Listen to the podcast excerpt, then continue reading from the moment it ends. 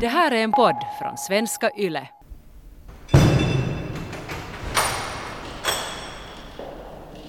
–23 mars 1993. Förhör med Fred Arnold Högsten. Yrke författare och fånge.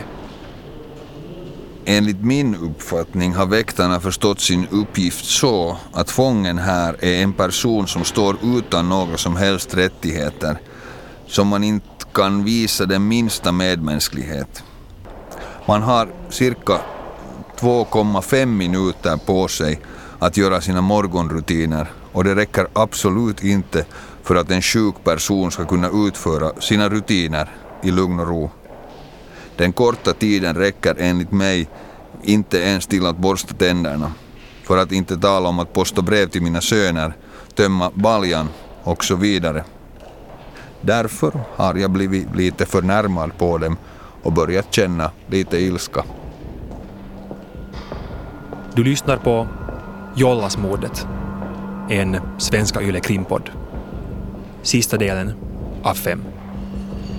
Jag heter Viktor Granö.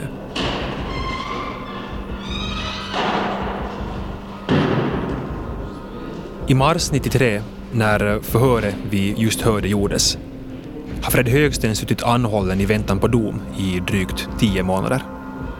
Och han har alltså börjat känna lite ilska. Så här beskriver fångvaktare Häkkinen hur det då kan gå till. För min del började situationen så att väktare Mielonen kom och bad om hjälp varvid jag gick med väktare Korhonen och de övriga väktarna till cell nummer 18 där Högsten då hölls i förvar. Innan vi öppnade dörren iakttog vi Högsten som stampade och slog i sin cell. Jag tog stöd med ryggen mot trappräcket och samtidigt försökte jag sparka upp dörren. I det här skedet hade Högsten byggt ett hinder framför dörren av sin säng och sitt bord. När vi märkte att dörren trots våra försök inte gick upp ökade vi kraftinsatserna för att komma in i rummet. Vi började knuffa på dörren kraftigare med våra händer var vi, vi hörde att hindren rasade framför dörren och dörren öppnades mer och mer. När vi kom in i cellen tryckte Korhonen Högsten mot ett skåp i närheten varvid Högsten i något skede kunde trycka ner Korhonens skyddssköld Korhonen försvann för en stund från mitt synfält och jag tror att Korhonen vinglade till. Varvid jag samtidigt kände att Högsten slog mig med en sopskyffel av metall i huvudet. När jag fick slaget med plåtskyffeln i huvudet grep jag tag i Högstens hår med ena handen och tryckte honom mot skåpet för att lugna ner honom på det sättet. Högsten lugnade fortfarande inte ner sig efter det utan började vifta med sopskyffeln mot alla väktare i närheten. I det här skedet kände jag att något varmt började rinna ner för sidan och jag frågade hur gick det? Jag hörde att någon av väktarna sa nu gick det illa. Samtidigt kände jag hur jag drogs ut ur cellen. Och så kommer ytterligare två fall av misshandel och våldsamt motstånd mot tjänsteman med på listan över brott som behandlas i det som måste vara en av de mest omfattande rättegångarna i finsk rättshistoria. Mä en edes muista kuinka monta kymmentä kertaa me ollaan istuttu siellä. Murha ynnä muuta, mord med mera, är rättegångens rubricering från och med det åttonde sammanträdet. Det är i juli 1992. Vid det laget står sex personer som målsägande och sex som svarande, alltså åtalade. Utöver mordet på Wilhelm Högsten behandlas också ett rån på en juvelhandel på Flemingsgatan där Larha står åtalad för medhjälp. Se oli melkein puoli vuotta hei niin. Syytettyjä oli vissiin varmaan lämmäs 50. Ja kuinka paljon sitten oli juttuja hei kaikilla. Som Hannu Ratia beskriver saken. Under varje sten polisen vänder i Larhas och särskilt i Ratias historia myllrar det fram nya fall att utreda. Nya brott nya brottskumpaner.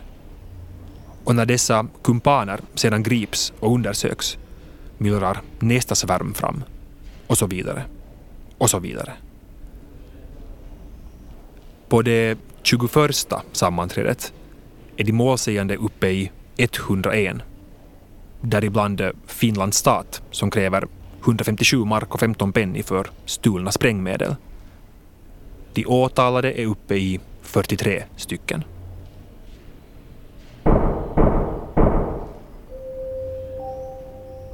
Så när domarna till sist faller, den 29 april 1993, alltså ett år och fem dagar efter mordet på Wilhelm Högsten, då sträcker sig brotten hela vägen från olaga framställning av pontika, alltså hembränt, och ända ner till den djupaste bottnen av brottsskalan. Tre män har dömts till livstidsfängelse för mordet på en pensionerad affärsman i Jollas i Helsingfors i fjol. Helsingfors rådstuverätt fällde domen idag. Rätten fann att Fred Högsten hade gett två andra män i uppdrag att mörda Högstens far. Av de anklagade var det endast Högsten som förnekade sin skuld.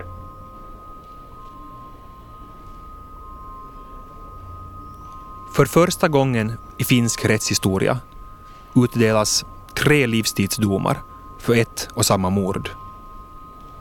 Till Ilpo Larha och Hannu Ratia för mord.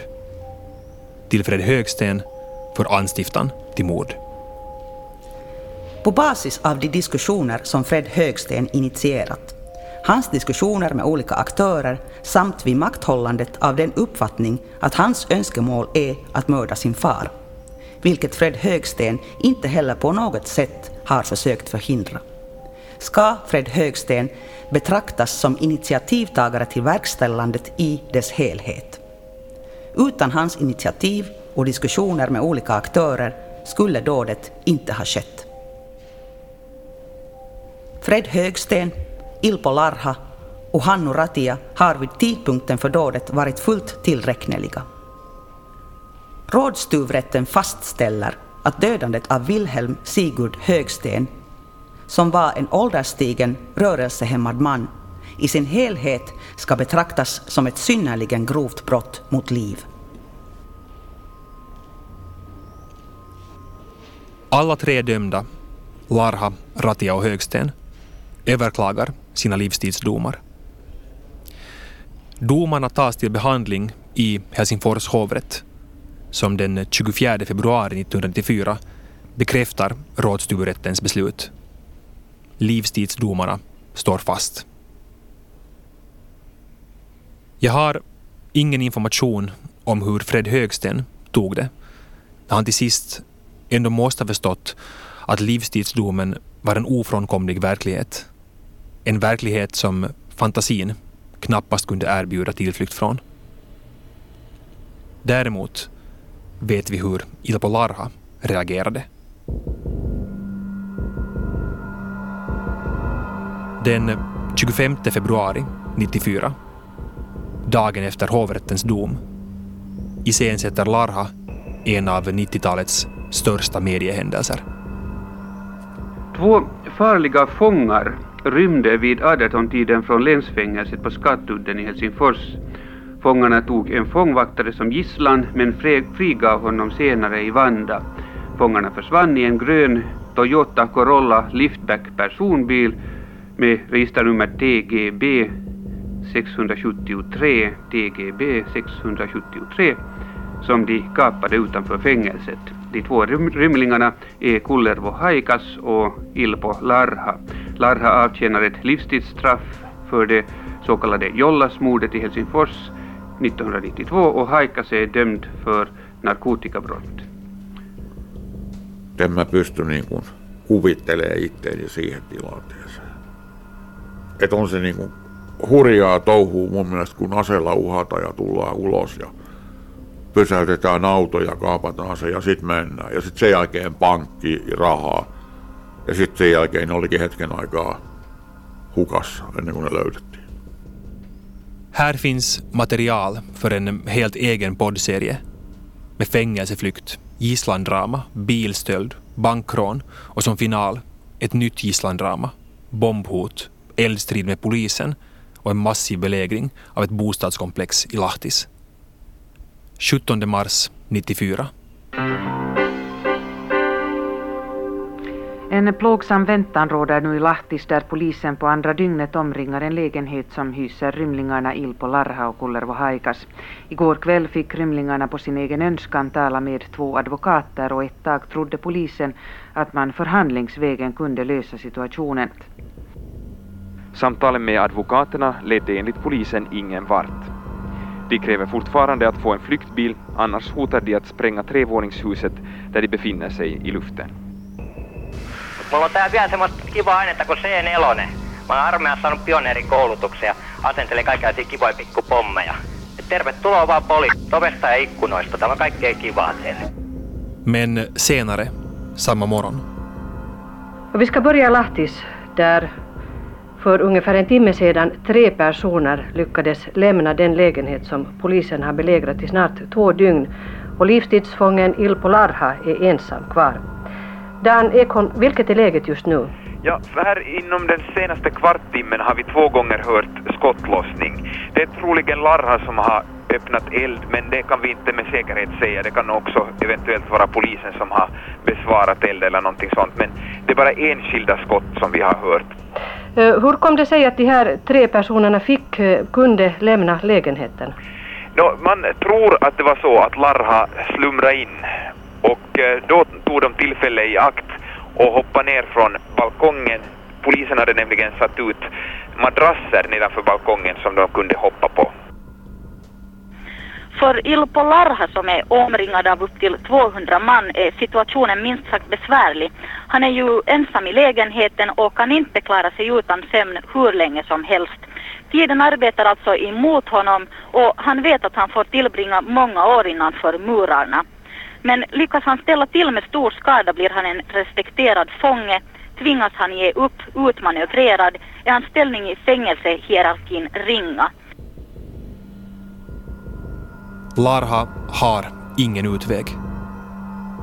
Eller närmare bestämt, bara en.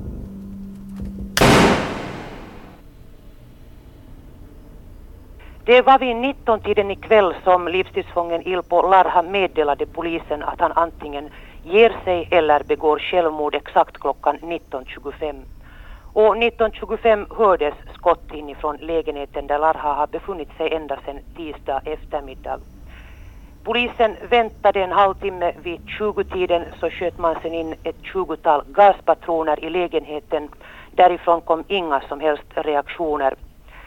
29 ikväll gick polisen sen in i lägenheten, uppenbarligen via balkongen, och fann Larha död.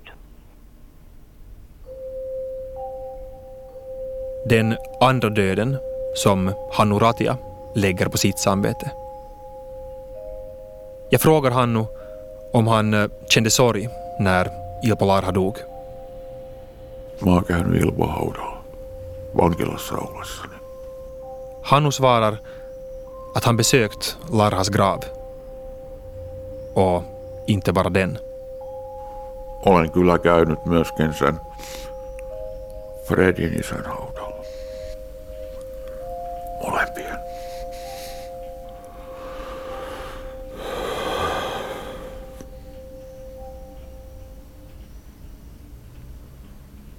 I juni 94 beviljas Hannu Ratia besvärsrätt till Högsta domstolen. Ett år senare slår Högsta domstolen fast att hovrätten och rådstuvrätten har haft rätt. Hannu Ratia är skyldig till mord. Livstidsstraffet slås fast. Det beskedet leder till en kris. Mun oma puolustusasianajajakaan ei osannut varoittaa heitä. Että on mahdollista, että se voi tulla muuttumattomana takaisin sieltä. Kaikki vaan taputti olkapäähän, että kun korkein otti vastaan, se muuttuu, ja kun sulla on elinkautistuomio, niin se muuttuu vuosituomioksi. Ja sitten joku tulee kertomaan, hei, ei se muuttunut mihinkään.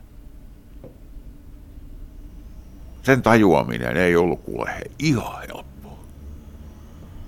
Hannu är på väg Ilpo Larha.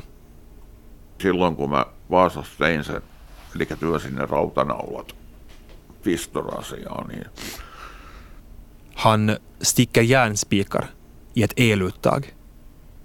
se on aika jännä juttu, niin vankilan pastori repi mut silti irti. Sen jälkeen me käytiin pitkiä keskusteluita ja niin kuin Vesa sai mut tajumaan, että, että hei, että kun sä nyt niin kuin itsekin tajuut sen, että sua ei päästetä vielä pois, että sulla on jotain, mitä sun pitää tehdä. Men han räddas av fängelseprästen. Prästen drar honom bort från eluttaget. Och där börjar Hannus nya liv ta form. Han kommer till tro.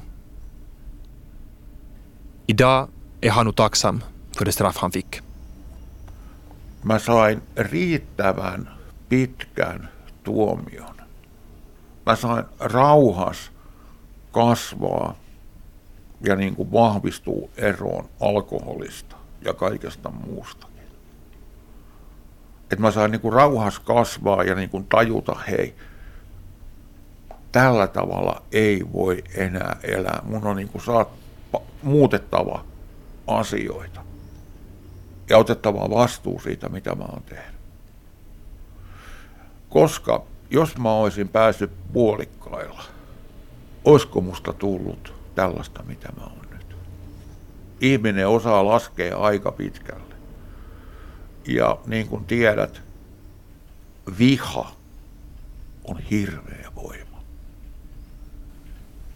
Viha, kauna ja katkeruus, niillä mennään vaikka harmaa kivellä. Et mä niin kuin ajattelen sitä, että mä tarvittiin sen just mitä mä sain. Ett kortare straff hade kanske inte räckt till för att nå ett nytt liv.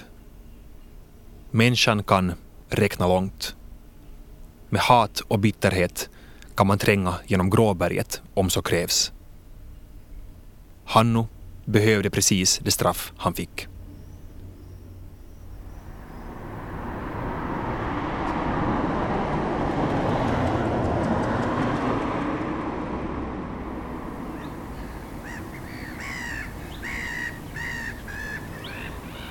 Jag frågar Tone Högsten om hon eh, besökte sin bror i fängelset. Hon svarar att hon nog höll kontakt. Tone berättar att Fred i fångenskapen fick vård, att han fick mediciner och klarnade upp. Efter 14 år i fängelse benådades Fred Högsten i maj 2006, fem månader efter Hannu Ratia. Idag är Fred en helt annan person än förr, berättar Tone. Han är en eh, gråhårig 75-åring.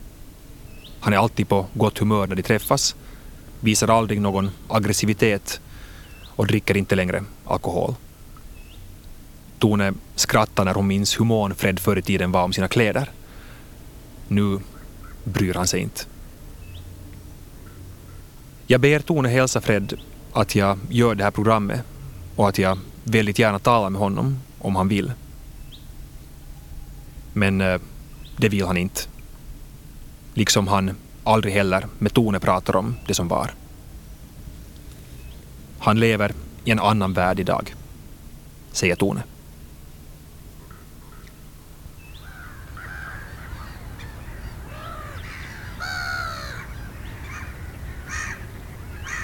I tio år stod villan i Jollas tom.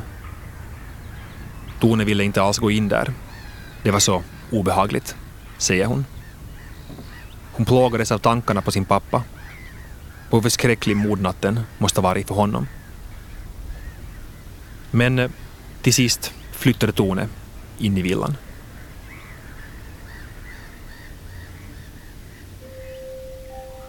Jag frågar Tone om hon har förlåtit Fred. Hon tänker efter en stund och svarar att jo, det har hon gjort. Och så ber hon mig hälsa Hannu att hon också har förlåtit honom.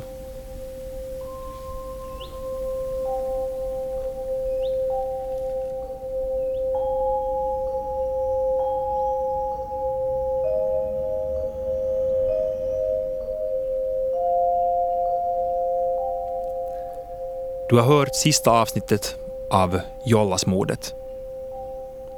I programmet intervjuades Hannu Ratia. Tack också till Tone Högsten. Arkivmaterialet tolkades av Pekka Strang och Marika Parkomäki. Översättningar från finska hade gjorts av Martina Langensköld. För klipp och ljudplanering stod Jyrki Häyrinen. Producent var Staffan von Martens som eh, tillsammans med Are Nikkinen har gett dramaturgiska råd. Och jag, som eh, planerat, researchat, skrivit och förverkligat podden, jag heter Viktor Granö.